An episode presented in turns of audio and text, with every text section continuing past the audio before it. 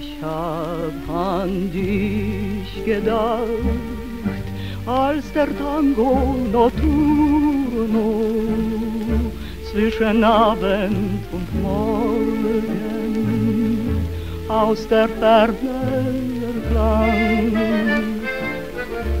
Mein Herz ist aufgewacht, weil der Tango notturno eine zärtliche Kunde deiner Liebe mir sang.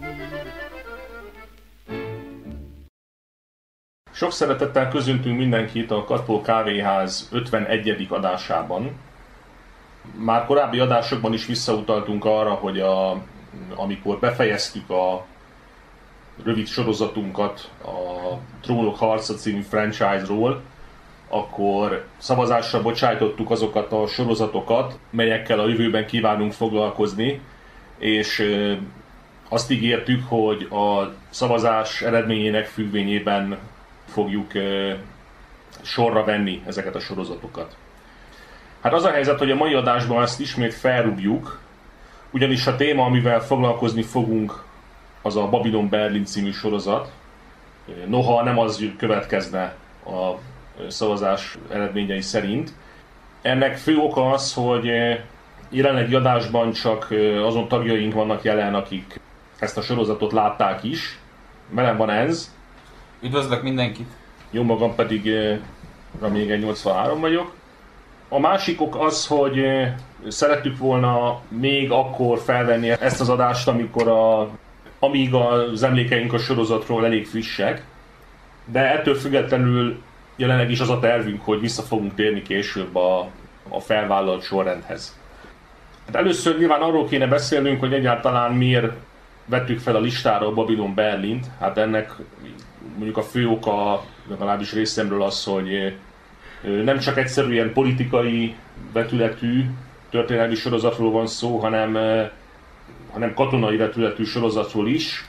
Bár az tény, hogy a katonai történeti szál az mondjuk mellékes a sorozatban, de ettől függetlenül úgy vettük vele, hogy mivel egy aránylag új sorozatról van szó, ami sok figyelmet kapott, és eh, egybehangzóan pozitív kritikákat, többé-kevésbé, vagy hát többnyire, ezért mindenképpen érdemes vele foglalkozni. Ennél a résznél fontos egyébként felhívni minden hallgató figyelmet még itt az elején, hogy spoilerek fognak elhangozni a kibeszélés során. Tehát aki szeretné majd maga is megnézni, az legalábbis úgy készül, hogy egy-két poén biztosan le fogunk lőni a film történetéből. De mielőtt még rátérnénk röviden, hogy mi is ez a Babylon Berlin, ennek eddig két évada jelent meg egy német gyártású sorozata a Sky gondozásában. Ez a két évad, ez néhol három, ez nem tudtam pontosan kideríteni, hogy mi az oka, de valami technikai okból a... Angolul hol futott? HBO vagy? HBO Go-n is forgalmazott, valami, és a... valami technikai okból az HBO Go-n két részre vágták az első évadot, és akkor ezért gyakorlatilag sokan úgy hiszik, hogy három évad, de ez valójában kettőnek tekinthető. A első, illetve annak a szétvágott második fele az 2017-ben jött ki, és 2020 januárjában kaptuk meg az utolsó eddig kijött évadot amik mind egy-egy könyvvel kapcsolatban foglalkoznak, erről Rami Eger tud majd bővebben nyilatkozni. Én azt tudom elmondani, hogy ez alapvetően egy neonoir stílusú krimi, ami berlini nyomozóknak a életét követi végig, különféle rejtélyeket oldanak meg. Az első évadban nagy rejtély aranyvonat körül forog, míg a második évadban alapvetően rejtélyes gyilkosságok történnek, amik egy népszerű filmnek a forgatását is érintik amiben nyilván nyakig benne van az egész alvilág, tehát hogy a második évadnak pedig ez a története. Ez valamennyire kevésbé volt szerintem monumentális, mint az első, de alaptörténet szempontjából mind a kettő elég érdekes volt. Ugye németekről lévén szó német szinkronon jött ki alapvetően, de sok helyen leszinkronizálták, többek között magyar szinkron is készült hozzá. És online megtekinthető egyébként HBO Go-n a mai napig. Ebben az esetben nem hát eredeti televíziós termékről van szó, mert a, a tévésorozat alapját egy regény sorozat szolgáltatja, ami a német Volker Kutscher szerzeménye, aki alapvetően hát krimikben utazik, ha lehet így mondani, és mm, ez a sorozat igazából a Gereon Rát néven ismert, ugye a főszereplő neve után. A jelenlegi állás szerint már öt regény jelent meg a sorozat részeként, amelyek a Weimári köztársaságban játszódnak. Egész pontosan 1928-tól kezdődően. Tehát a nagy gazdasági világválság előtt nem sokkal. Igen. És a, az első, hát úgymond két évad, az első regénynek a történethű megfilmesítése, ugye melynek címe a Der Nasse Fish, ami hát mondjuk szó szerint nedves halat jelent, aminek nyilván olyan sok értelme nincs magyarul, de mivel magyar fordításra készült még, ez egy, nem egy központi kérdés, és felesleg itt hozzá kell tenni, hogy itt a két évadra való elkülönítés az is annyira indokolt, mert egyébként ez a úgymond ez a két évad, ez időbeli megszakítás nélkül jelent meg a televízióban. Tényleg nem lehet igazából a gyakorlatban két évadról beszélni. És hát a harmadik, vagy ahogy vesszük a második évad, pedig a, a regénysorozat második kötettének a feldolgozása, ugye, amely a D. metód, azaz Néma Halál címet viseli. Amikor megnéztük a, úgymond a második évadot, kicsit előre szaladva azt állapítottuk meg, hogy nem olyan élvezhető, mint, a, mint az első, és hát abban véltük megtalálni a magyarázatot, hogy a értesülések szerint, vagy hát a készítők bejelentése szerint a harmadik évad nem követi pontosan a, ennek a regénynek a cselekményét, hanem, hanem a cselekményt megváltoztatták, ugye saját szempontjaik szerint a készítők úgymond azért, hogy a sorozat jobban tükrözze a korbeli politikai és társadalmi viszonyokat. Ezt nyilván vehetjük akár pozitívnak is, de ez nézőpont kérdése. Hát legalábbis történetvezetés szempontjából nem is van az eredeti művet, de nem volt olyan jó, mint az első évad, azt megállapítottuk, tehát hogy sokkal szövevényesebb, nehezebben átlátható a egész történetvezetés, és nincs az a katarzis a végén, a, mint az első évadnak volt, amikor kiderültek a titkok, illetve az a nagy hajszal végén, hanem ez egy picit, hát egy gyenge pukkanással végződik szerintem az egész történet szál. Plusz azért elég messzire látni lehet szerintem egy idő után, hogy most ki körül forog valójában egy gyanú. Szerintem akkor kezdjük a cselekményt. Tehát 29-ben játszódik, ugye az alapfelvetés az a Weimári köztársaságnak a... Hát ugye van, van egy rövid időszak, amit szoktak Weimar aranykorának is nevezni, mert Weimarhoz képes viszonylagos stabilitás, meg egy némi életszínvonal növekedés ebben az időszakban megvalósult. Meg nyilván Weimarnak a saját kulturális vívmányai ebben az időben fejtették ki leginkább a hatásukat, de nyilván ez az időszak már az erősödő nemzeti szocialista és kommunista mozgalmaknak a tükrében is telt, és ezt a sorozat több szempontból is elég jól bizonyítja.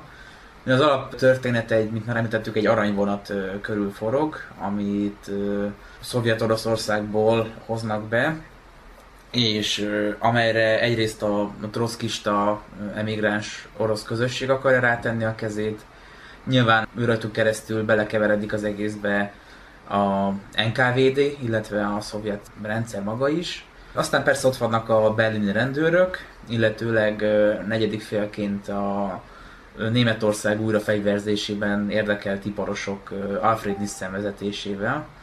Ugye hozzá kell tenni, hogy ez a maga ez a Nissen, aki behozatja a vonatot, kifejezetten azért, hogy a rajta lévő aranyat megkaparintsák. Alfred Nissen, ugye mondani se kell, hogy a Tissen családról lett mintázva.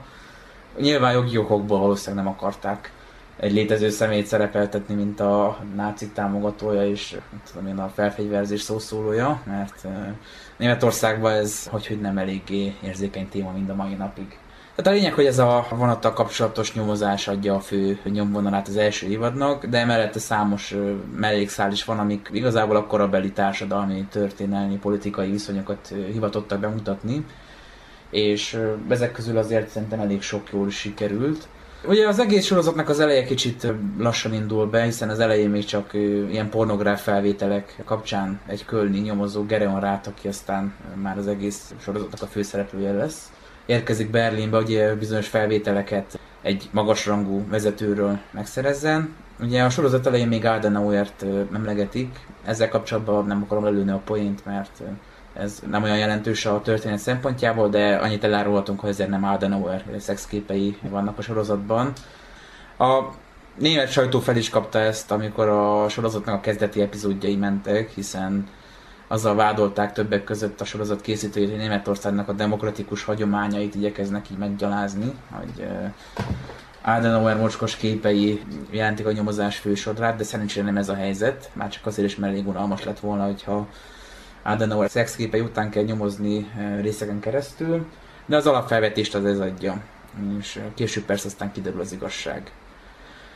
Aztán, hogy nekem még nagyon érdekes volt, az a május elsőjei események. Ugye a rendőrkapitány, meg több rendőrségi szereplő is valós. Egyrészt a bűnügyi nyomozók vezetője Genant, ő valóban egy létező személy volt, illetőleg a berlini rendőr főkapitány ekkoriban Zörgibel, ő is valós személy, egy szociáldemokrata politikus volt, aki ekkoriban ezt a tisztséget ellátta, és a részek egyikében a rendőrség tüzet nyit az utcán a kommunistákra, május elsői felvonulás alkalmával, illetőleg végighúznak kocsikkal a városon, és gyakorlatilag válogatás nélkül ülnek be az ablakon a kommunista negyedekben, aminek az eredményeként ugye jó páran meghaltak, és ennek is aztán lesznek következményei a, a filmen belül. Ugye egyrészt Gereorra próbálnak nyomást gyakorolni a kommunisták, hogy vallja be az igazságot, hogy nem ők kezdték a harcot, Ugye ez a rendőrkapitány kerít egyébként egy sérült rendőrt is, akit a sorozatban a saját gyereke lő meg, mikor véletlenül játszik a szolgálati fegyverével mint akit megsebesítettek a kommunista támadók, és erre válaszul voltak a rendőratakok a városban. Ezt a kommunista nőszemét, aki erőteljesen igyekszik Geront kényszeríteni, ezt Dr. Fölkersnek hívják, ő egy orvos egyébként, de a sorozatban egy nagyon beszédes Dr. Stalin néven fut ami legalábbis elég szórakoztató volt, tekint egyébként egy nagy darab nőszemély, tehát egy ilyen igazi medvetermetű, és ő is viszonylag fontos szerepet játszik a következő évadban is, azért benne van. Illetőleg még egy mellékszál, ami viszont aztán a következő évadnak az alapját jelenti, ez a Benda politikai nyomozó vezetőnek a meggyilkolására szőtt terv, amit látszólag a kommunisták hajtanak végre, mégpedig úgy, hogy Bendának a bejárónőjét beszervezik, és ő egy bombát rejt el az asztalban, miután úgy hitte, hogy a kommunista barátját megölték a rendőrök egy támadás során. Viszont aztán kiderül, hogy valójában a nemzeti szocialisták követték el ezt a támadást, azért, mert Benda zsidó volt, és azt akarták, hogy a helyére egy megbízható, konzervatív tiszt Vent ezredes kerüljön. Ami be is következik ugye a sorozat végére. Így van. ami hát utólag azt kell mondanom most spoiler, de hát már az elején is mondtuk, hogy spoilerek lesznek, úgyhogy szerintem ez nem akkora probléma. Itt még hozzátenném azt, hogy ami a szereplőket illeti, ott ugye több lépű módszertant lehet felismerni, mert vannak történelmi szereplők, akik benne vannak a sorozatban, de a saját nevükön, tehát a valódi nevükön, igazából felvillannak a sorozatban, igazából így pontosabb uh, fogalmazni, mert nem szerepelnek uh, sokat. Igen, Ugye a Hindenburg, uh, Stresemann. Stresemann külügyminiszter, von Papen, és a többi, tehát Genát is, ugye a... Papen mellett ez is benne van. Schleicher. Schleicher. Schleicher, ugye, későbbi kancellárok, mind szerepelnek. Továbbá vannak olyan történelmi szereplők, akik hát ahogy Nissen kapcsán ugye Enz mondta, hogy igazából megfeleltethetőek annak a történelmi személynek azzal a különbséggel, hogy nem azon a néven szerepelnek. Ugye a Nemzeti Szocialista Mozgalom híres mátírja, ugye Horst Wessel is szerepel a sorozatban Horst Kessler néven, amit mondjuk nem pontosan értek jogi szempontból, hogy miért volt erre szükség, de mindegy. Igazából szerintem Veszelt azért is nem eredet néven szerepeltették, mert ott némi történelmi tényeket másként ábrázoltak, mint ahogy az megtörtént.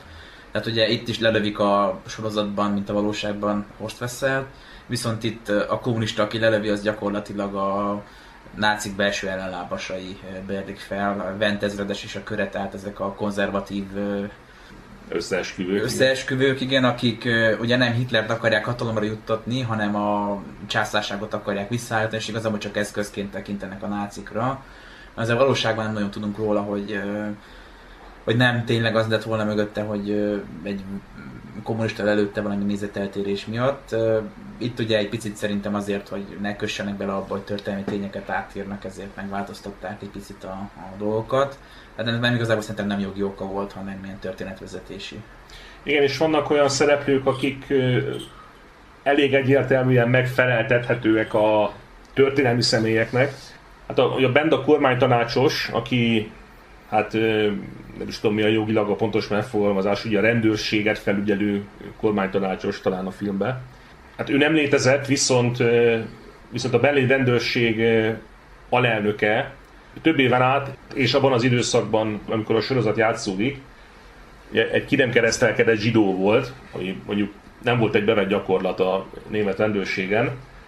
Ugye név szerint Bernhard Weiss, akiről hát az utókor megállapította, hogy egyébként egy rendkívül hozzáértő és mindenféle forradalmi módszereket meghonosító rendőrségi vezető volt. Ahogy mondtam, ugye a Benény rendőrség alelnöke és a bűnügyi rendőrség parancsnoka. Emléktáblája szerint porosz zsidó és harcos demokrata. Nyilván kevés kétséget hagy afelől, hogy milyen a utólagos megítélés a német közgondolkodásba. És még vannak ilyen szereplők. Ugye August Bendáról még annyit elmondanék szerintem, ha nem annyira részletekben menő a megjegyzés, hogy ö, igazából kevés olyan karakter van a sorozatban, aki abszolút ilyen pozitív karakternek nevezhető, de Benda mindenképpen az, és hát igazából, ha jól emlékszem, akkor mondjuk ő a sorozatban az egyetlen zsidó, nem, nem vagyok, nem vagyok teljesen biztos. Igen, ő az egyetlen, legalábbis aki belőle biztosan tudjuk, hogy az. Ja, hát mondjuk ez nem okozott nyilván meglepetést, az mondjuk eh, vicces eh, részlet volt a sorozatban, hogy például egy katolikus templomba orgonál szabad idejében, melléktevékenységként, ami némileg szerintem megmosolyogtató, de hát nézőpont kérdése. Különösen annak fényében, hogy a, a karakter, akit igazából megformál, az semmi ilyesmit nem tett, de hát mondjuk ilyeneken azért nem kell nyilván felakadni egy tévésorozat kapcsán annyira. Illetve még annyit, hogy ugye itt a tör... még közbeszúrnám gyorsan, hogy uh, Stresemann is egyébként a teljesen pozitív személyiség közé tartozik a filmbe, tehát ő mindig egy ilyen elvei mellett kiálló karakán, békepárti politikusként jelenik meg. Van egy érdekes beszélgetés amúgy, ahol egy picit azért árnyalják ezt, amikor arról van szó, hogy a Luftwaffe a Szovjetunióban légibázison fegyverkezik fel a kormány tudta nélkül a Fekete Reiszvér nevezetű szervezet segítségével, ami ugye egyébként valóságban is létezett, bár nem a film idején, hanem már korábban lekapcsolták, de gondolom ezt találták a legkézenfekvőbbnek névként. És ott mond egy olyat, hogy igazából a békeszerződéstől ő se ért egyet a, a Versailles békével, viszont nem fegyverek erejével kell ezt a békét felülírni, hanem ügyes diplomáciával. Tehát valami ilyesmi a lényeg annak, amit mond, hogy nem fogadhatják el ezt civilizált emberekként ezt a békét. Tehát, hogy ő se teljesen a békepárti, viszont úgy gondolja, hogy egy újabb háború az nem vezet sehova. De ő sem, aki egyébként pozitív szereplőként jelenik meg. Igen, és, és alapvetően nyilván azok a szereplők, a pozitív szereplők, akik elkötelezettek ugye a demokratikus államrend megőrzése mellett. meg Weimar mellett, mert mondjuk hiába Weimar második elnöke volt Hindenburg, mégis azért kicsit negatívan jelenik meg, amikor gyakorlatilag az egyik, hát hogy is volt valamelyik... Ez égesz. Zégerst, igen, amikor őrizetbe veszik a Fekete Rejszfér mögött álló ezredest, Zégerst, ő az, aki gyakorlatilag kimenti a nyilvános megaláztatás elől, mert sőt, ugye ő az, aki egyébként Vednek a titkos támogatója is, tehát hogy ő azért nem egy túl pozitív személyként helye, még annak ellenére, hogy egyébként hát nyilván Weimári köztársaság elnöke volt jó pár éven keresztül.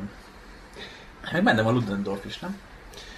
Öm, valóban Ludendorff felvillan egy mondjuk hát némileg komikus vagy undorító jelenetbe, ezt mindenki ítélje meg magának, amikor megnézi, már ha ugye felkeltettük az érdeklődését a kedves hallgatónak, annyira, hogy megnézze.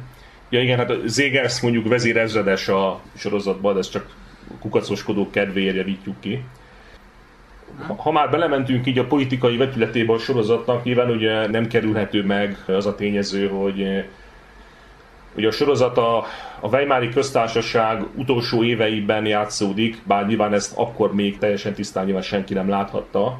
És hát nyilván a, azt hiszem, hogy a Weimári köztársaság az ugye a német múltnak egy olyan fejezet, amiről hát elfogultság nélkül ugye nagyon nehéz, vagy hát nagyon nehéz úgy beszélni, hogy ne vonja az ember a fejére ugye az átkokat és a, ugye az általános elítélést, mivel hogy az utókor már tudja, hogy mi volt ennek a következménye, és ugye a köztársaság hogyan pusztult el, vagy hogyan számolt el fel magát, ahogy vesszük.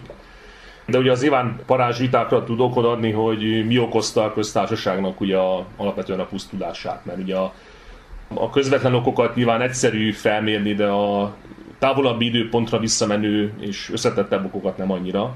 Nyilván ebben a sorozatban is egy visszatérő motivum, hogy azokat, akik őszintén hisznek a demokráciában és a szabadságban, meg a köztársaságban, meg egyéb szép dolgokban, azokat ugye elárulják, hátba szúrják, félreállítják. félreállítják, megölik, ugye náluk sokkal hatalmasabb erők, amivel nyilván ugye a mártír szerepüket erősíti a történet. Hát meg ugye többször úgy láthatjuk, hogy a államigazgatás is a köztársaság ellenségeinek a kezében van.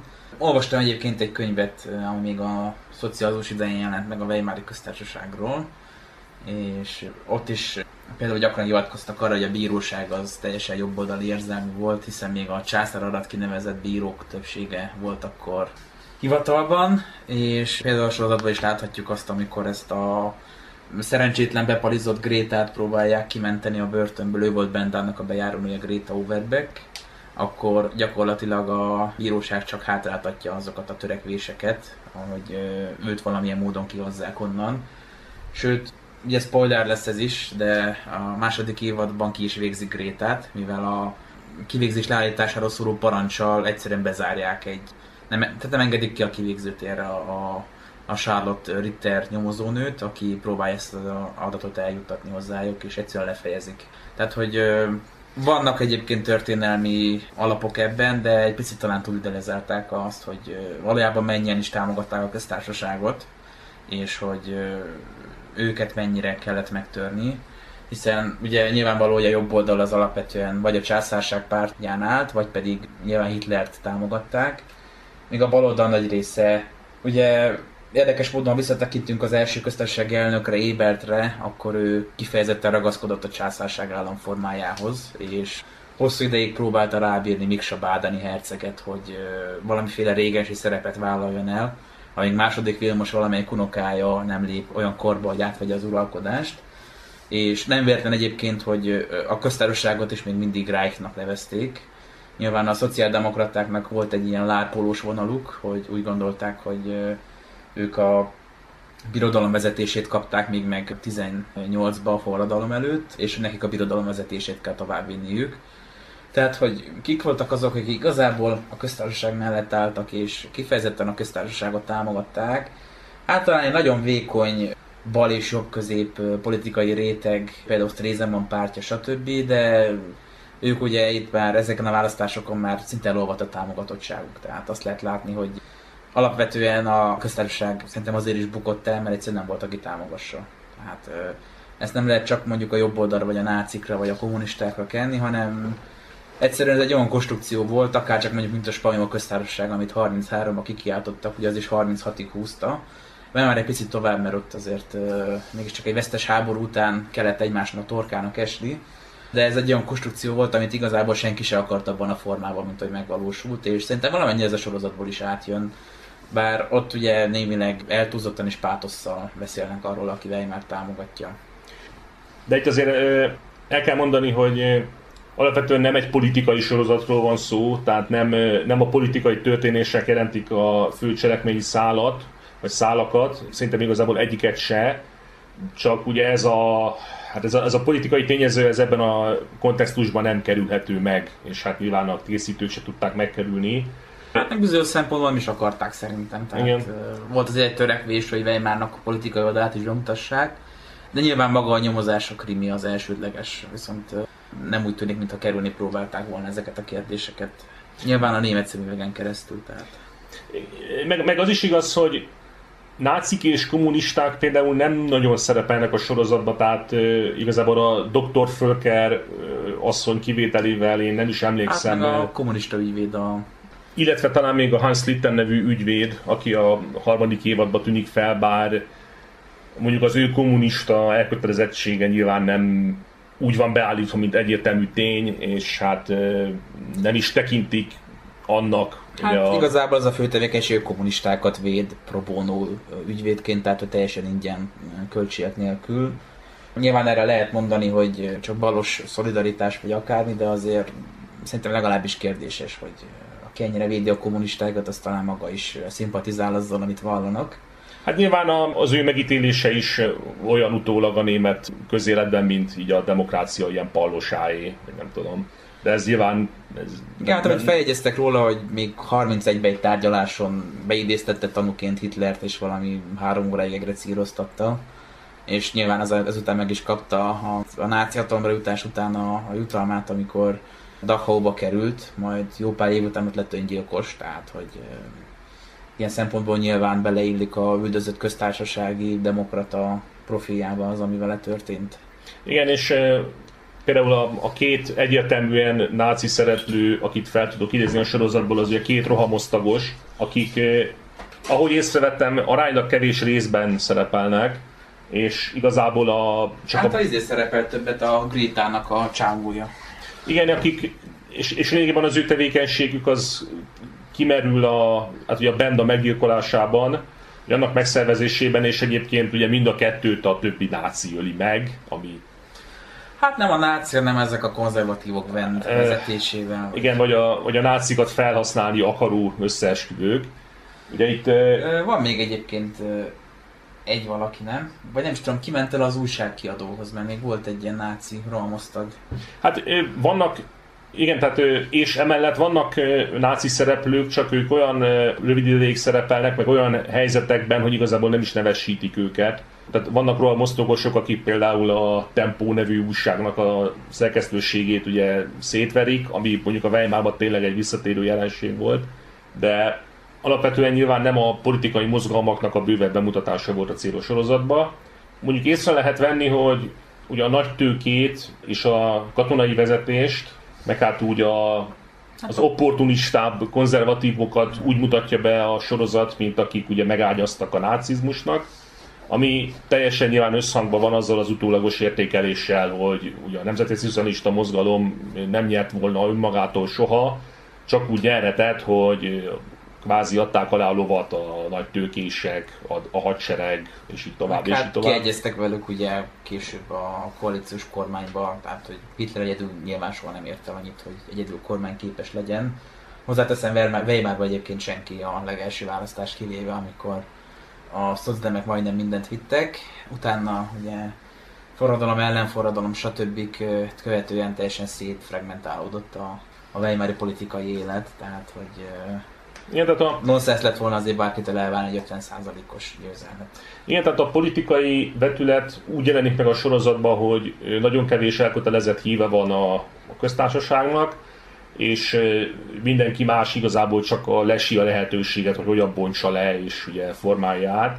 De igen, egy teljesen deménytelen harcot vívnak. Számomra egyébként nagyon itt ha közbeszúratok csak, hogy a fontos szál az egyébként, amiben aztán a nyomozás is belevegyül, ez a újrafegyverzéssel kapcsolatos, tehát hogy titkos iratokat jutatnak ki a sajtónak, többek között azért is történt az említett szétverése az újságkiadónak, hogy ez ne kerülhessen ki. Légi felvételeket készítenek a légibázisról, ahol ez zajlik, stb. Tehát, hogy a nyomozó rendőrség azért próbál ebbe beavatkozni, és próbálja valamennyire védeni a demokratikus államrendet a hadseregnek az önállósulási kísérletétől, illetve a fekete rejszvértől. Tehát, hogy a politikai vonulat ebből a szempontból azért lényeges a, a sorozatban. De tényleg kifejezetten politikus karakterek nincsenek, sőt, hát ugye, mikor a főszereplőnek a unokaöccse bejelenti, hogy elmegy a nácikkal ahol is elmegy a Hitler Jugenddel egy hát ilyen nyári táborba Egy ilyen nerdei nyári táborba, akkor minden további nélkül elengedi, mert mennyi legalább társaságban vagy jeligével. Tehát, hogy azért nem látunk ezt a nagyon harcos politikus karaktereket, leszállítva azokon kívül, akiknek kifejezetten ez a szerepük. Ugye az Égers nagy vagy Vent ezredes, akik ilyen tipikusan politikus karakterek, de akár Katelbach, szabadúszó újságírót is meg lehetne említeni, aki kifejezetten igyekszik feltárni a hadseregnek a viselt dolgait. Egyébként nem tudom egyébként, hogy zsidója, vagy csak zsidózzák a nácik, ebben nem vagyok biztos, mert amikor az SA nagyon kutatja, akkor mondják, hogy ez micsoda... Hát erősen implikáltan zsidó. Tehát... Igen, igen, mondták, hogy ez a zsidó micsoda a disznólat hagyott itt, stb. Igen. Tehát, hogy hát, hogy Bécsből bevándorolt szabadúszó újságíró, igen, a történet szerint. Um, de, de egyébként ő is egyébként többnyire pozitív szereplőként szerepel. Leszámítva azt, hogy ilyen Miktau, Incel jellege. És nem nagyon bírja a nőket, de aztán a, a, a nem túl dekoratív házi néni rámászik, és nem tudom, majd biztos lesz ebből valami. Ami ezt a újrafegyverkezéssel kapcsolatos történeti szállat illeti, van egy beszédes motivum a filmben, amikor ugye rát felügyelő és egy rendőrségi fényképész lehetőséget kap arra különböző mahinációk révén, hogy a Lufthansa egyik gépével berepüljenek ugye a, a szóban forgó Szovjetunióbeli légibázis fölé, ahol a német majdani légierőt fegyverzik fel és képzik ki, meg gyakorlatoztatják ugye Lipek, aminek a nevét szerintem mindenki hallotta, aki foglalkozott ugye a Luftwaffe-nak a korai történelmével és hát amikor a, az implikált Ju-52-es repülőgéppel ugye felszállnak Berlinből, akkor úgy mellesleg szóvá teszik a pilóták, hogy jó, hát egyébként ezt bombázónak szánják, és nézzék meg, kedves urak, hogy milyen könnyen átalakíthatjuk majd bombokamrává ezt a részt, stb. stb. Nyilván elég abszurd az a helyzet, amikor egy olyan repülőgépet használnak fel a német újrafegyverkezés leleplezésére, ami maga is a német újrafegyverkezésnek a nyílt eszköze. Tehát ez mondjuk elég sokat elmond arról, hogy a német államot milyen erők tolták, vagy hát milyen erejű érdekcsoportok tolták az újrafegyverkezés felé, ugye szemben azokkal, mint ugye Stresemann, akik békés megoldást favorizáltak mindenképpen a jövőre nézve.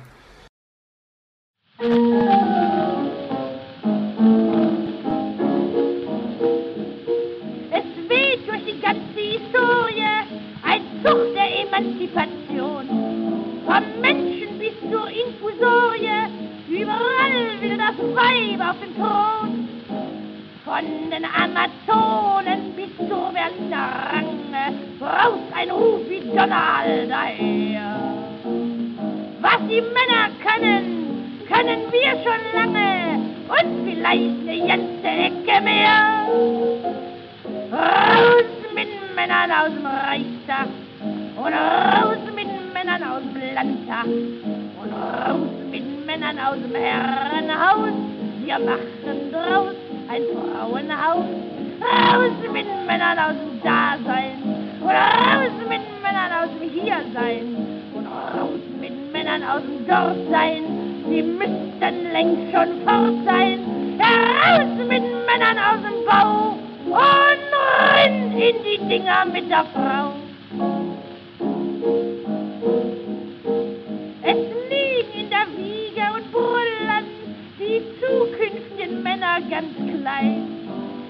Amme, die Meisterin im Stillen, flößt die Kraft ihnen schluckweise ein. Von dem vielen Flößen aus Flasche, Brust und Becher, ach, wir dummen Frauen sind ja schuld. Da werden sie immer stärker, da werden sie immer frecher, na und reicht doch endlich die Geduld. Raus mit Männern aus dem Reichstag und raus mit Männern aus dem Und raus mit Männern aus dem Herrenhaus. Wir machen draus ein Frauenhaus. Raus mit Männern aus dem Dasein raus mit Männern aus dem Hiersein und raus mit Männern aus dem Dortsein. Sie müssten längst schon fort sein.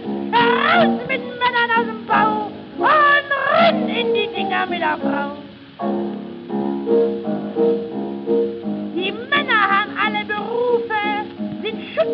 Sind Philosoph. Sie klettern von Stufe zu Stufe. In der Küche stehen wir und sind doof. Sie bekommen Orden, wir bekommen Schmieden. Liebe Kinder, es ist ein Schmach. Ja, sie trauen sich ja, die Politik zu spielen, aber na, sie ist ja hoch danach. Raus mit Männern aus dem Reichstag raus mit Männern aus dem Und raus mit Männern aus dem Herrenhaus. Ihr macht raus ein Frauenhaus.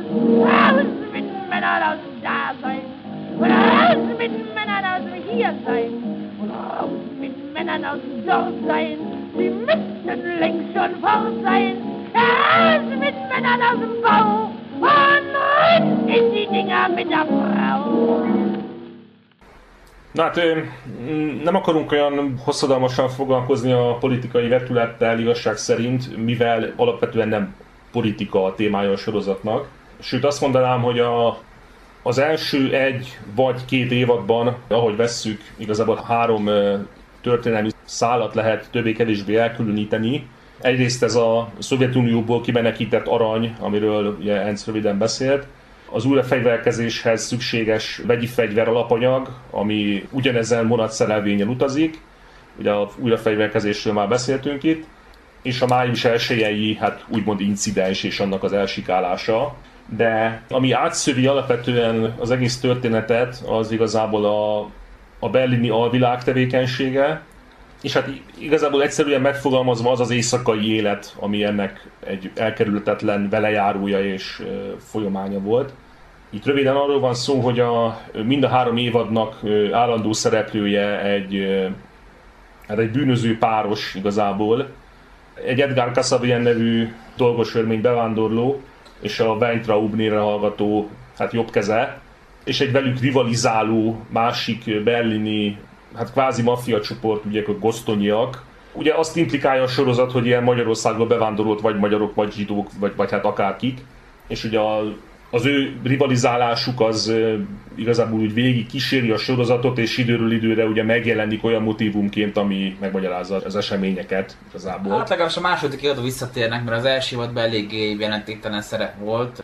Az elején, amikor az örmény először megjelenik, akkor szerepel az egyik gosztonyi testvér, akivel megetetik a másik testvére nyelvét, mivel Csencselc ezt Hát át, átverte a üzlettársait Hát, igazából. mivel gyakorlatilag rossz minőségű szeszt szállított meg le nekik a valódi ital helyett, és hát ezzel akarta Móresre tanítani az örmény, és ebből aztán olyan gyűlölet keletkezik, ami aztán a második évadban fog gyakorlatilag beérni, és ott elég központi szereplői lesznek a történéseknek. Ja, hát és elfeledkeztem a negyedik történelmi szálról, ami ugye a szadomazó eseményeket megörökítő fényképekkel való zsarolás, ahol röviden arról van szó, hogy hát valamiféle érdekkör német tisztviselőket és politikusokat zsarol a róluk titokba készített fényképekkel, és ö, rád felügyelőt azért rendelik Kölnből Berlinbe, hogy ezt a tevékenységet igazából leleplezze és leállítsa, de azért a készítők javáról legyen mondva, hogy ugye úgy van kitalálva az egész cselekmény, hogy ezek a történelmi szálak igazából ugye a közös szereplők mentén ugye egybefonódnak, és ugye egyik se értelmezhető igazából ugye a másik nélkül. Tehát például a, Hát nem, nem alkottak különálló történeteket, ez... Igen. igen, tehát például az örménynek és a társának ugye szerepe van a zsarolásban, szerepe van a aranyvonatban, ugye szerepe van a még, még ugye a vonat későbbi sorsába. második évadban is végig, végig kísérik, tehát hogy sok szereplő visszatér egyébként. Ugye az Égers ezredes az első évadban még az újrafegyverkezést, illetve egy ö, császárpárti pucsot tervez, a második évadban pedig szintén tovább folytatja a tevékenységét, akkor meg kicsit más irányba. Ugye ott nem szerepel ilyen fegyveres hatalom átvételi kísérlet, de például ő is visszatér, vagy Vent ezredes, ő eléggé jelentéktelen szereplő az első évadban, és a másodikban egyfajta antagonistává lép elő saját jogán is. Tehát, hogy visszatérnek gyakran szereplők, és sokszor van az, hogy egy relatíve jelentéktelenek tűnő szereplőnek jelentősen megnő a szerepe a későbbiekben. És hát ugye a Weimar történelme kapcsán ilyen nyilván egy kihagyhatatlan motivum az a hát élénk kulturális élet, ami zajlott Berlinben, meg egyéb nagyvárosokban, bár úgy alapvetően Berlin szokták emlegetni, amit hát vagy úgy értelmezünk, mint ugye egy ilyen erkölcsi és társadalmi hanyatlást és dekadenciát, vagy mint egyfajta kulturális megújulást. Ugye a, Progresszív előrehaladást, ugye, mert hát láthatjuk a sorozatban a számtalan transvestita bárt, amiben elmennek a szereplők. Igen, hát visszatérő, a visszatérő kulturális szereplők a- sokszínűség, a multikulturális olvasztó ténye, a, mit tudom én, a fekete táncosok, meg a több visszatérő transvestita szereplő is van, több prosti, Köztük a már említett fényképész, aki a német katonai légibázis lefotózta a Gréf. Bele egyébként van egy némileg groteszk, némileg vicces jelenet, amikor... amikor ellepleződik a férfi posti múltja. Igen, igen, igen a, ráadásul a portás által az irattárba, aki mondjuk úgy, hogy kihasználja a lehetőséget némi, némi ingyen örömszerzésre. I- igen, hogy hát ugye be- behajtsa igazából a, vagy hát ugye kvázi megbüntesse a, a fényképészt, amiért záró dokumentumokat próbál kidopni, illetve lemásolni. Ez viszonylag jól ismert vetülete a Weimar történetének, és persze ott vannak ugye a, ugye a bevándorolt afrikai táncos nők, meg ugye ezek a éjszakai bárok, ugye a különböző drogok Meg a terítése. Főszereplő is valami amerikai táncottól, nem is tudom, hogy miért, Foxtrot, vagy Hát Charleston vagy... Charles, Charleston, az az. A főszereplő is egyik részben öltönyben neki kell Charlestonozni, ami... És ráadásul egy ilyen eléggé proli kocsmával, ami legalábbis magában elég vicces jelenet volt, de, de láthatjuk a, a különféle kulturális hatásokat, tehát ez erre nagyon élénken. Szerintem néha egy picit túlzásba is estek, mert én nem hiszem, hogy ennyi transvestita bár lett volna akkor a beli Berlinben. Hát, hogy ennyi fekete táncos nőt tudtak volna keríteni, de Bár azért azt megint a készítők javára kell mondani, hogy azért egyáltalán nem festenek erről egy ilyen idealizált képet, mert az eléggé átjön a sorozatba, hogy ugye a, a prostitúciónak, meg a, az éjszakai életnek, a bároknak, a mulatóknak a felvirágzása úgymond egy kézben haladt ugye a- azzal a tömegnyomorral, ami végső soron azért még a, az úgymond aranykorban is jellemezte a Weimári köztársaságot. Az, hogy milyen nyomorban élt a lakosságnak a zöme, azt a sorozat elég jól bemutatja. Tehát a, Hát ugye a főszereplőnő és a Charlotte Ritter? Mhm. Charlotte Ritter, illetve a... Mindenkinek az féltestvére a Todi? Igen, a- azt hiszem, hogy a féltestvére, mert nem, nem ugyanaz az apjuk, Akkor vagy igen, tudom igen, én. a féltestvére a Tony, ők például ágyra járók egy szálláshelyiségen, ahogy egyébként kiderül, a tulaja maga a második ágyra járó.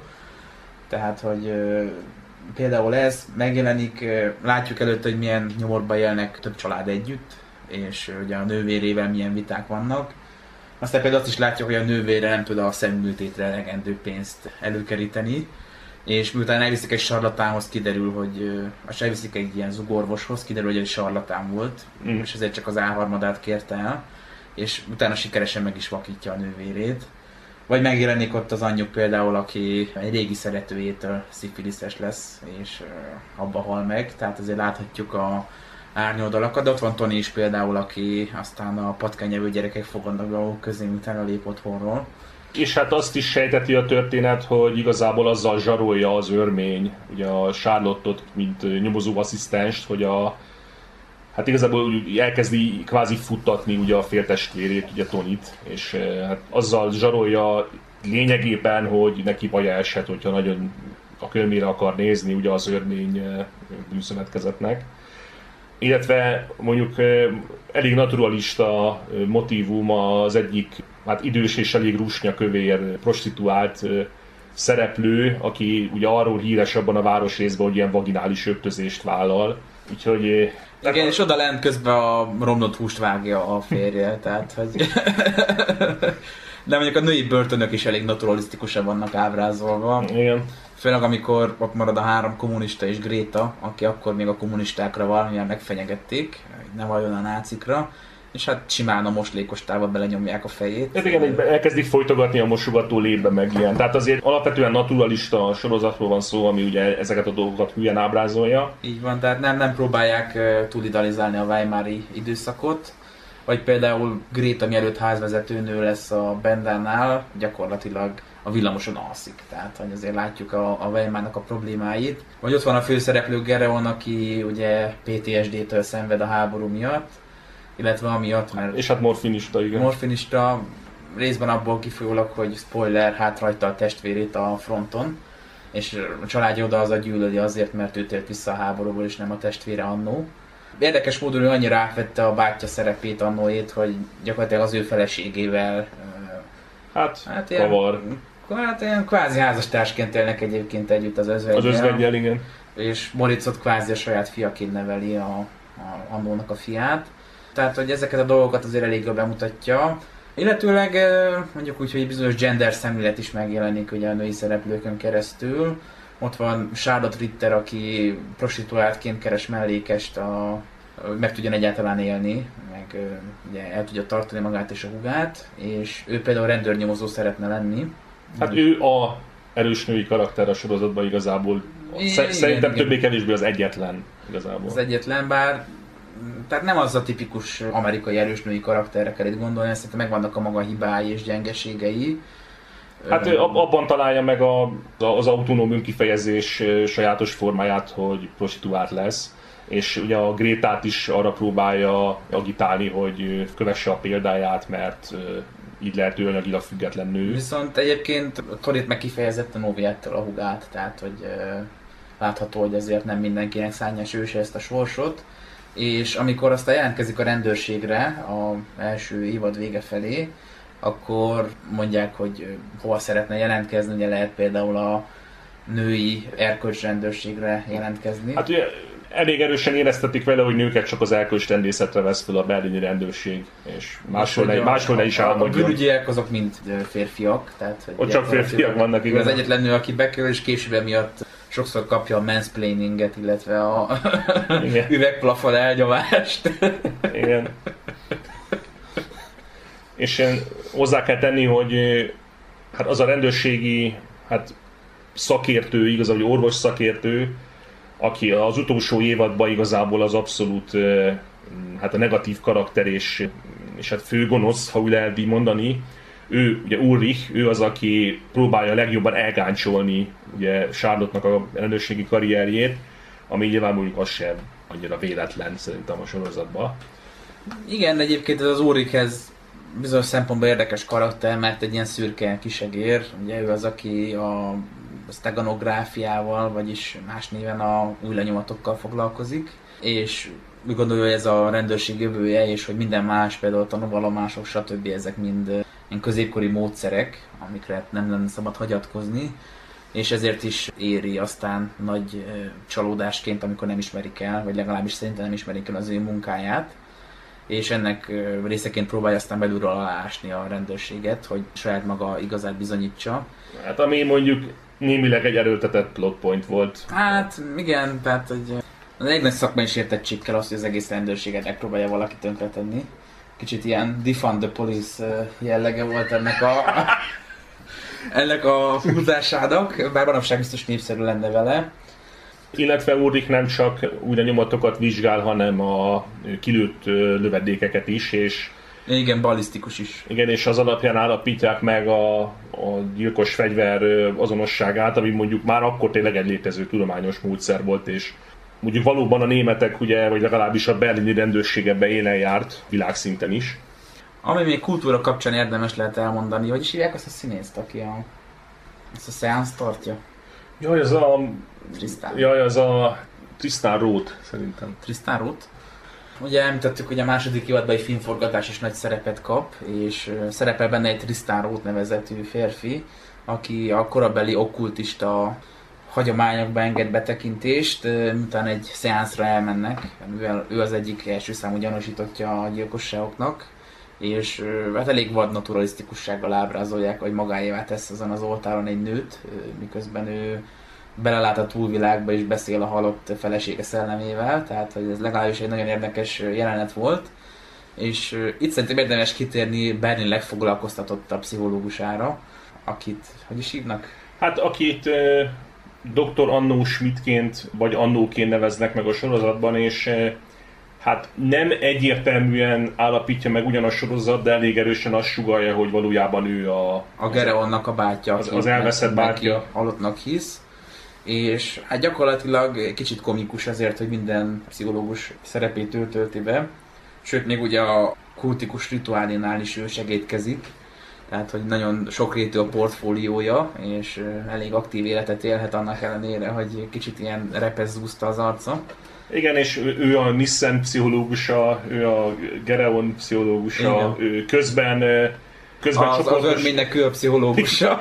igen, és közben csoportos foglalkozásokat tart hasztéri idegsokkot elszenvedett katonáknak, és mindemellett még ugye a rádió szugerálja Gereon, tehát igazából az a csoda, hogy a nap 24 órájában hogy belefér az ő tevékenysége. Ebből a szempontból egy picit túlhasználtak éreztem a karakterét. Ez kicsit egy túlhajtott... Értem én, hogy akarták szerepeltetni, de viszonylag minor szerepekben szerepel egyébként. De annyiféle szerepkörbe tűnt fel, hogy tényleg olyan, mint némelyek rajzfilmben, amikor egyetlen egy ember van az egész hotelben, és mindig más kalapot vesz fel, amikor mennek ebédelni, meg a recepcióban mit tud a véd, tehát egy kicsit ilyen multifunkciósra sikerült. Legalább ezek közül egy-kettőt el kellett volna hagyni, tehát hogy a félvárost ő kezeli, azért az egy picit már nehezen hihetőnek tűnik, és mellette még ilyen kultikus rituálékat csinál, szóval... Mondjuk én nem tudom, hogy ennek a, ez az okkultista vonal mennyire volt igazából indokolt, mert az tény, hogy az okkultizmus nagyon felkapott volt ugye Weimári köztársaságban, történelmi viszonylatban, de ebben a sorozatban a szerepeltetését szintén egy kicsit olyan erőltetetnek éreztem, mert igazából a történethez nem sokat adott hozzá, azt hiszem, és a... Hát egy picit öncélú volt, úgy mondhatjuk, gyakorlatilag azért rakták, meg akarták mutatni szerintem. Igen. És ami picit röhelyes volt a második évadban, ugye említettük, hogy ez a filmforgatáson történnek balesetek, stb. Ugye láthatjuk elég korán, hogy ezek nem balesetek, hanem valaki kifejezetten szabotálni akarja az örménynek az érdekeltségeit és egy ilyen fekete maszkot viselő, sűrű fekete köpenyes fickó felel az egészért, akit mi csak Palpatinnak neveztünk el a Star Wars főgonosza után, mert hogy ilyen alattomosan settenkedik és gonosz dolgokat csinál, és közben nem tudjuk, hogy ki áll valójában mögötte. Szóval ez egy picit, nekem inkább röhelyes, még misztikus volt ez az egész Palpatine jelenség, amikor az utcán lelövi a szemtanút, meg... És pont akkor van ott, és... Meg állandóan ahol... mindig, az, mindig ott van, ahol nem kéne, meg mintha legalább tíz darab lenne belőle egyszerre, rohangál fel alá, stb. Az egy picit ilyen scooby volt nekem ez a Palpatine vonal, meg kell így mondjam. Nyilván valahogy meg kellett oldani, hogy legyen egy kis rejtély benne, bár a rejtének a feloldása az elég mostoba volt szerintem. Hát igen, ez az úrikhoz kapcsolódik, meg a gosztonyiakhoz. Ugye szintén egy nagyobb spoiler következik, hogy valójában a gosztonyiak követik el ezeket a balesetnek álcázott támadásokat, hogy megfúrják a örménynek a pénzügyi hátterét, mert hogy rengeteg pénzt és hitelt tett bele ebbe a filmbe, hogy tisztára mossa és aztán... Bár a sorozat végén úgy emlékszem, hogy bemutatják a filmet. A sorozat végén bemutatják, és közönség siker is lesz egyébként. A, hát, a filmnek a címe a Vágy démonai egyébként. Egyébként a Fritz Langnak a Metropolisára hajaz, tehát hogy egyik szereplőből gép lesz, és akkor gyakorlatilag egy ilyen gépi szerelmet ábrázol, tehát hogy azért látszik, hogy... hogy hát ilyen kiborgok ábrázolása igazából. Igen, ilyen Fritz Lang Metropolis jelleggel mutatja be a dolgokat. Nyilván nem akarták az életet felhasználni értető okokból, mert lehet, hogy kicsit rossz nevették volna az emberek, hogy egy maffia pénzmosáshoz használják fel a nevét. De minden esetre tehát itt próbálják megfúrni ezt a pénzügyi hátterét az örménynek, és Urik erre rájön, de mivel a rendőrségen épp lebasszák aznap, ezért gondol egyet és elmegy a, a gosztonyiakhoz. És, és hát leszerző... ingerli őket. Hát leszerződteti őket gyakorlatilag további gyilkosságokat kövessenek el, és az egész nyomozásnak összekuszálja a száját, hogy ne jussanak el hozzá és a végén nem tudom, egy ilyen előadást tart a képzett közönségnek, miközben a bűnügyi rendőrségnek a vezetője Genánt ő ki van kötözve egy székhez egy kötélen a nyakában, és... Hát elég teátrális jelenet, és igazából Picit bugyuta is. Né- némileg bugyuta is, mert igazából úr úgy viselkedik, ami garantálja, hogy lebukik és elfogják, szóval tehát kicsit olyan öngyilkos akciónak tűnt, tehát uh-huh. Mellesleg hozzá kell tenni, hogy ugyan a sorozat nem ért véget, mert a mostani értesülések, vagy hát a, a jelenleg érvényes értesülések szerint majd az év végén folytatják, tehát ugye ezt a történetet még elvileg tovább kell vinni, és majd kiderül, hogy pontosan mi lesz ennek a kifutása, ennek az egész történeti szállnak, például ugye a, az örménynek a befektetéseivel és egyebek, meg eh, Jánnóval. Még hozzá kell tenni ugye a vége az úgy zárult le, hogy Vent egyre nagyobb hatalomhoz jut, ugye az, aki Papennel meg Schleicherrel együtt kártyázik, és a végén kitör a gazdasági világválság, amit Nissan előre látott. Van az egyik kevésbé szimpatikus bűnügyi nyomozó a Bőm, neki a személyes példáján keresztül mutatják be azt, hogy milyen hitelfelvételi láz uralkodott el akkor a világon, ugye gyakorlatilag hitelbe vásároltak az emberek részvényeket, és ez a rendszer elég hamar bedőlt, mert nyilván nem tudták olyan hamar kitermelni a hiteleket, mint, mint hogy kellett volna. Ez egy gyakorlatilag a semmiből kreált pénz volt, és sok ember elejtették, hogy ő hihetetlenül gazdag lehet. Ugye a bővés már azt számolgatja, hogy hány év kell még, amíg házat vehet a, a lányának, a saját házat. Hát igazából bemutatja, hogy a, amit Weimar aranykonának neveztek, az minden szempontból hitelre épült, igazából egy kártyavár volt. Tehát Igen, igen, egyéni és, hitelekre, állami hitelekre, és egyedül a Nissan jön rá, ugye a, a többi jobbos is még abszolút ilyen fantasztal hülyének titulálja, hogy azt mondja, hogy ez az egész beumolhat, de végül is Vent hisz neki, és vicces módon egyébként pont Zégersnek a lánya győzi meg, aki egyébként hithű kommunista és közreműködik a ügyvédi irodának a tevékenysége, ami vörösöket védi. Igen, mi, természetesen a sorozatban mi más lenne az egyik fő jobboldali összeesküvő vezérőrnagynak a lánya, mint egy kommunista, tehát jó, tehát nyilván nyilván egy olyan motivumot el kellett rejteni a sorozatban minimum egyet, de Hát ő egy picit ingerlő karakter egyébként, tehát hogy nehéz volt vele szimpatizálni, állandóan egy hisztérika szerepét töltötte magára. De mindesetre Ventet sikerült meggyőzni arról, hogy ez az egész kapitalizmus be fog dőlni. Ugye ez az a vicces dolog, amikor a szélsőbal és a szélsőjobb összeér. Igen, ilyen a lópatkó elmélet. Igen, a lópatkó elmélet szerint A katpó jóváhagyásával. Igen. a szélsőbb és a szélső bal. Mindenesetre ugye Nissan végül is kicserzi a saját anyját, aki átvette tőle a cég vezetését a egész vonatos blama után, és rengeteg pénzt tesz arra, hogy hát gyakorlatilag sortolja a gaz, gazdaságot, és annak a kilátásait is hihetetlenül sok pénzre tesz szert. Hát ami nyilván azt sejteti jövőre nézve, hogy most az összeesküvők hatalmas pénzösszegekhez jutnak, és e, igazából a rendszer egyetlen gazdasági támasza összeomlott. Úgyhogy e, Igen, tehát ez, ez még ugye szintén történelmi vonulat, ez a nagy eh, gazdasági világválságnak a kitörése szerepel benne. Kicsit egyébként teátrális az, az utolsó jelenet, amikor eh, Gerevan egy kicsit ilyen egy golyót kapott, úgy sétál végig a termelő, és akkor látja ott a magukat felakasztó brókereket, meg fejbe lövik magukat, meg ilyesmi, tehát hogy azért a kirobbanás nem teljesen volt ilyen apokaliptikus öngyilkosság hullám. Egy igen, azt, azt ö, már az amerikai események kapcsán is megállapították a történészek, hogy ugye arra semmi bizonyíték nincs, hogy a tőzsdek napján így ugráltak le a brókerek a felhőkarcolók tetejéről az utcára, és így zuhogtak, tehát ez nem teljesen igaz. Ugye ez Egy picit filmes túlzás benne. Igen. Ja, és eh, mielőtt elfelejtem, én legalábbis visszautalnék a Clash of Futures című sorozatra, amivel egy korábbi adásban foglalkoztunk, és eh, többé-kevésbé ebben a korszakban játszódik és hasonló jelenségeket mutat be az Arte csatorna gondozásában, bár őszintén szólva eh, nem nagyon találtam annak nyomát az interneten, hogy hogy lehet egyáltalán elé, beszerezni ugye ezt a sorozatot ellentétben a Babylon Berlinnel, de ennyi visszautalás mindenképpen indokolt. Még a szereplő kapcsán megemlíteném, hogy ö, szerintem ez a része viszont kifejezetten erős sorozatnak, leszámítva egy-kettőt mondjuk Úrik, aki hát legalábbis egy picit röhelyes volt egy összességében ezzel a Palpatine göncel, meg mindennel. Általában szerintem elég jól. Ha nem is feltétlenül mindig ugye a történelem hülyen, mint ahogy említettük már több helyen is, de szerintem elég jól ábrázolják a különféle személyiségeket. Ugye, ö, Hát jól a igen, igen, például karaktereket. Gereon szerintem egy elég jó karakter, de nekem Charlotte is mindenképp tetszett, mint karakter.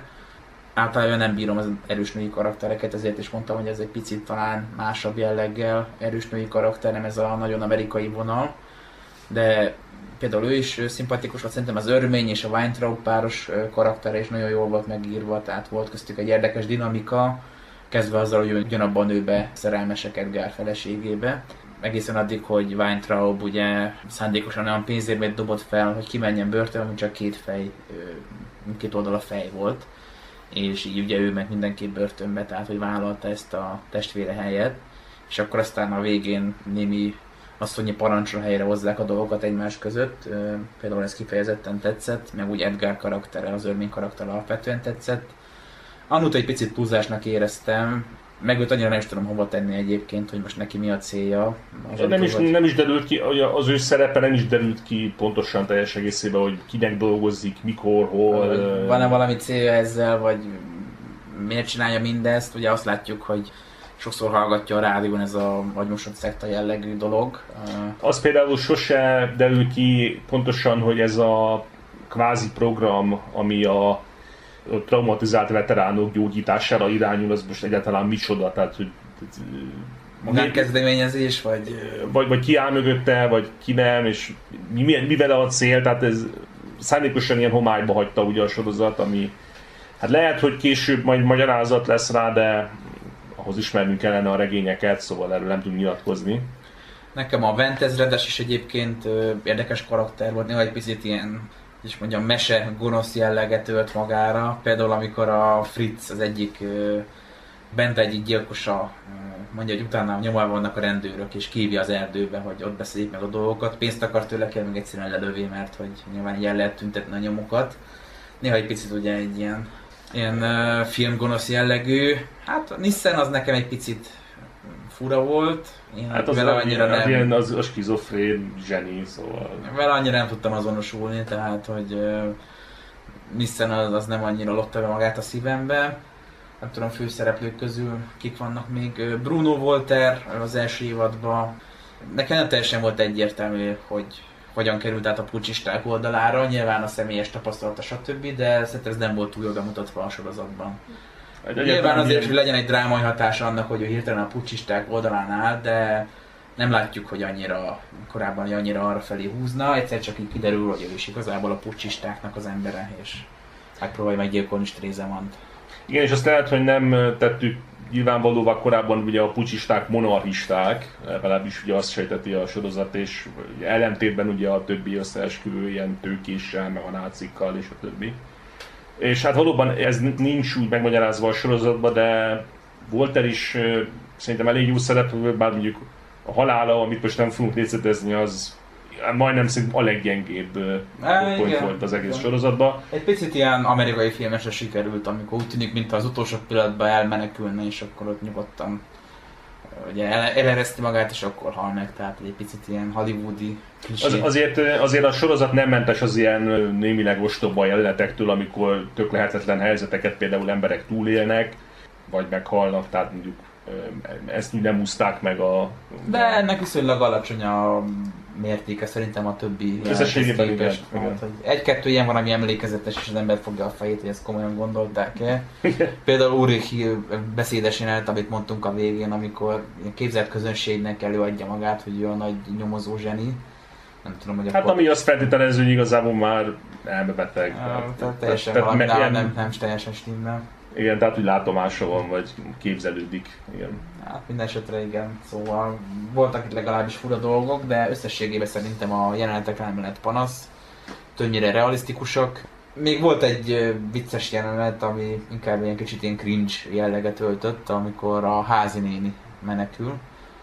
Próbálja elvinni az iratokat a, a Kaltenbachtól, a nem is tudom ki ez.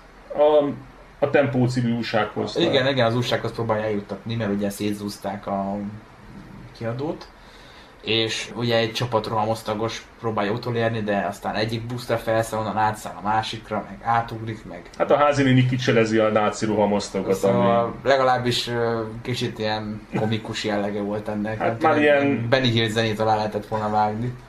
Hát igen, ez a gyalogkakuk effektus volt egy kicsit szerintem. Igen, ilyen egyik ajtóban megyek, kijövök a szembe ajtón jellegű.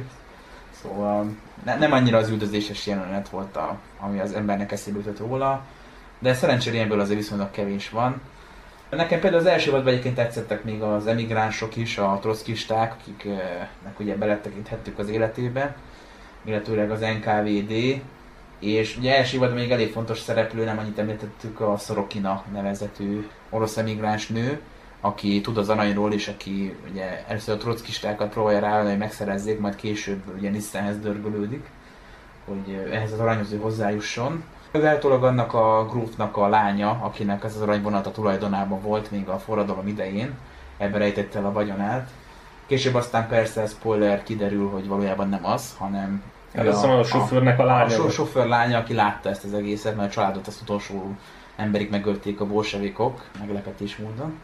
És ő próbál hozzájutni az aranyhoz a saját céljaira. Tehát, hogy ő igazából egy eléggé egy manipulátor, és Hát kiátsza a szovjeteket is, ugye a rendőrséget is, Igen, igen, a, a trockistákat is, meg mindenkit igazából. és végül mindenkinek túljár az eszén. Tehát, Igen, ugye, ugye a végén aztán elmenekül, de Az első évad, hát mondhatni nincs teljesen egyértelműen lezárva, hiszen éppen Párizsban adja elő, ő ugye énekelget meg hasonlókat csinál, és Párizsban adja elő az egyik darabját, aminek a végén látszom meg elvágja a saját torkát. Aztán persze kiderül, ez egész csak egy trükk volt.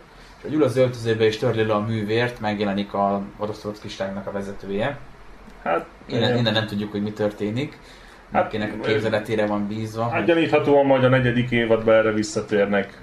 Lehet, lehetséges. remélhetőleg legalábbis, igen. Úgyhogy- Lehetséges, hogy még később visszahozzák őket, vagy mert ez nincs teljesen elvarva ez a szál. Ezt is lehet mondani, hogy mit tudom én, megölték egymást, vagy összejöttek megint, vagy nem tudom, valami. Kiderül, hogy férfi, bármi lehet. Kiderül, hogy egy transz nevű. Igen. szóval, hát szerintem elmondtunk minden lényegeset, ami... Hát többé-kevésbé igen, szerintem, tehát nem idealizál semmit, szerintem túlzottan a sorozat.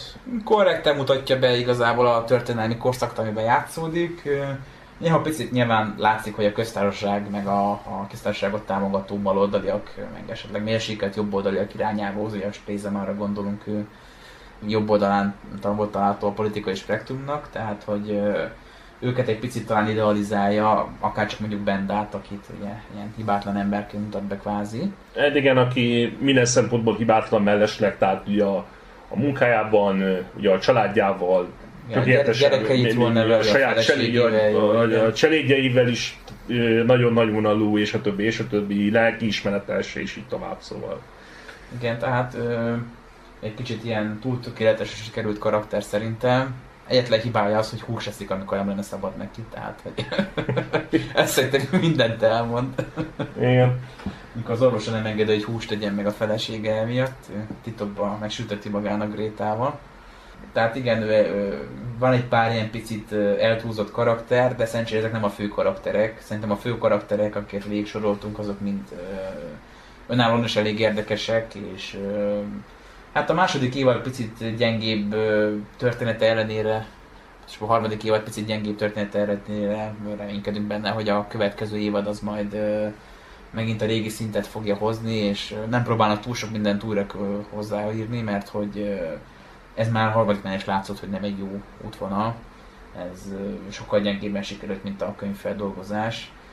Nem annyira, mint a Trónok harca 8. évada, amiről ugye külön Rage is készítettünk, hanem azért egy, egy árnyalatnyival másabb, de, de azért látszott, hogy ez már gyengül a színvonal összességében, tehát én azt tudom elmondani, hogy ö, akiket érdekel a Weimári korszak és a Weimári korszakban játszódó bűnügyi krimi, hát aminek a- nem mellesleg ugye vannak politikai vonulatai is. Meg hát úgy általában mindenkinek ajánljuk, aki szereti a krimiket. Tehát, Nyilvánvalóan, de aki kifejezetten egy történelmi időszakot kíváncsi, ugye Weimarral nem túl sok történelmi sorozat foglalkozik, talán a hát NDK-ba készült három izé filmet lehetne megemlíteni, három Télman filmet, Igen. bár ezeknek a művészeti és bármilyen értékelősen kérdéses.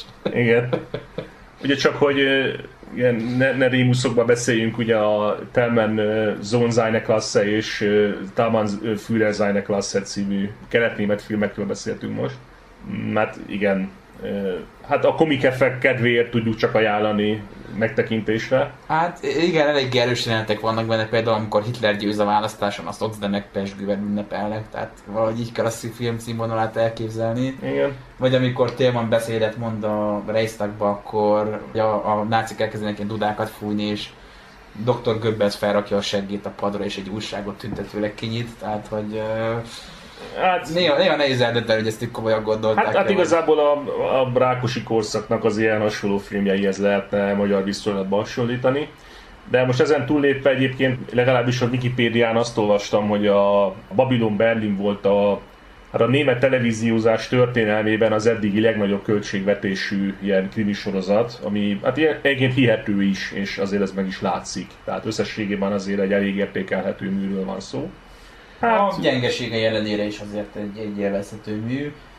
Remélhetőleg a készítők majd felfigyelnek az ezzel kapcsolatos kritikákra, mert bizonyos vagyok benne, hogy voltak. Igen. Megpróbálják egy olyan irányba terelni, ami megint jó lesz a következő év alatt. Hát minden esetre várjuk, és szerintem mindenkinek tudjuk ajánlani, aki kicsit is érdeklődik ezen történelmi időszak iránt, illetve a primik iránt.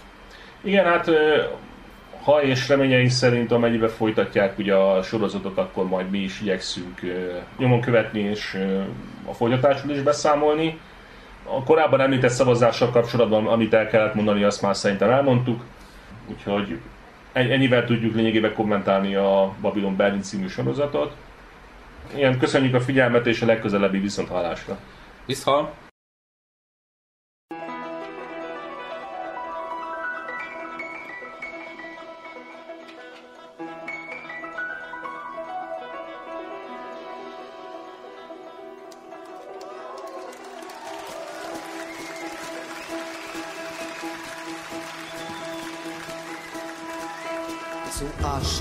Staub, dem Licht geraubt,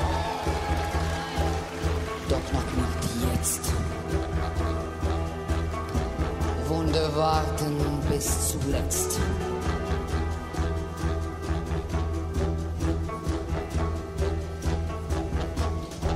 Ozean der Zeit, ewiges Gesetz zu Asche, zu Staub, zu Asche, doch noch nicht jetzt.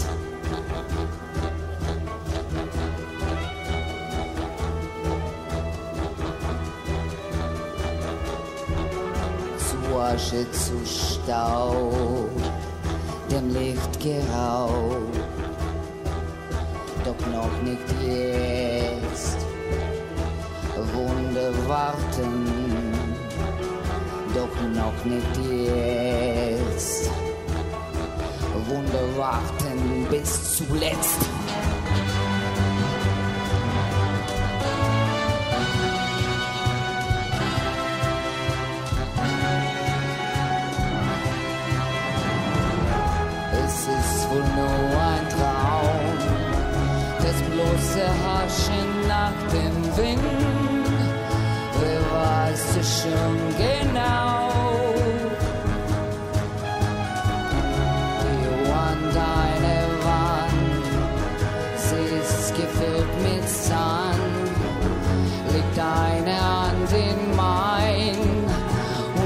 Und lass uns ewig sein. Du triffst nun deine Wahl und wirfst uns zwischen Glück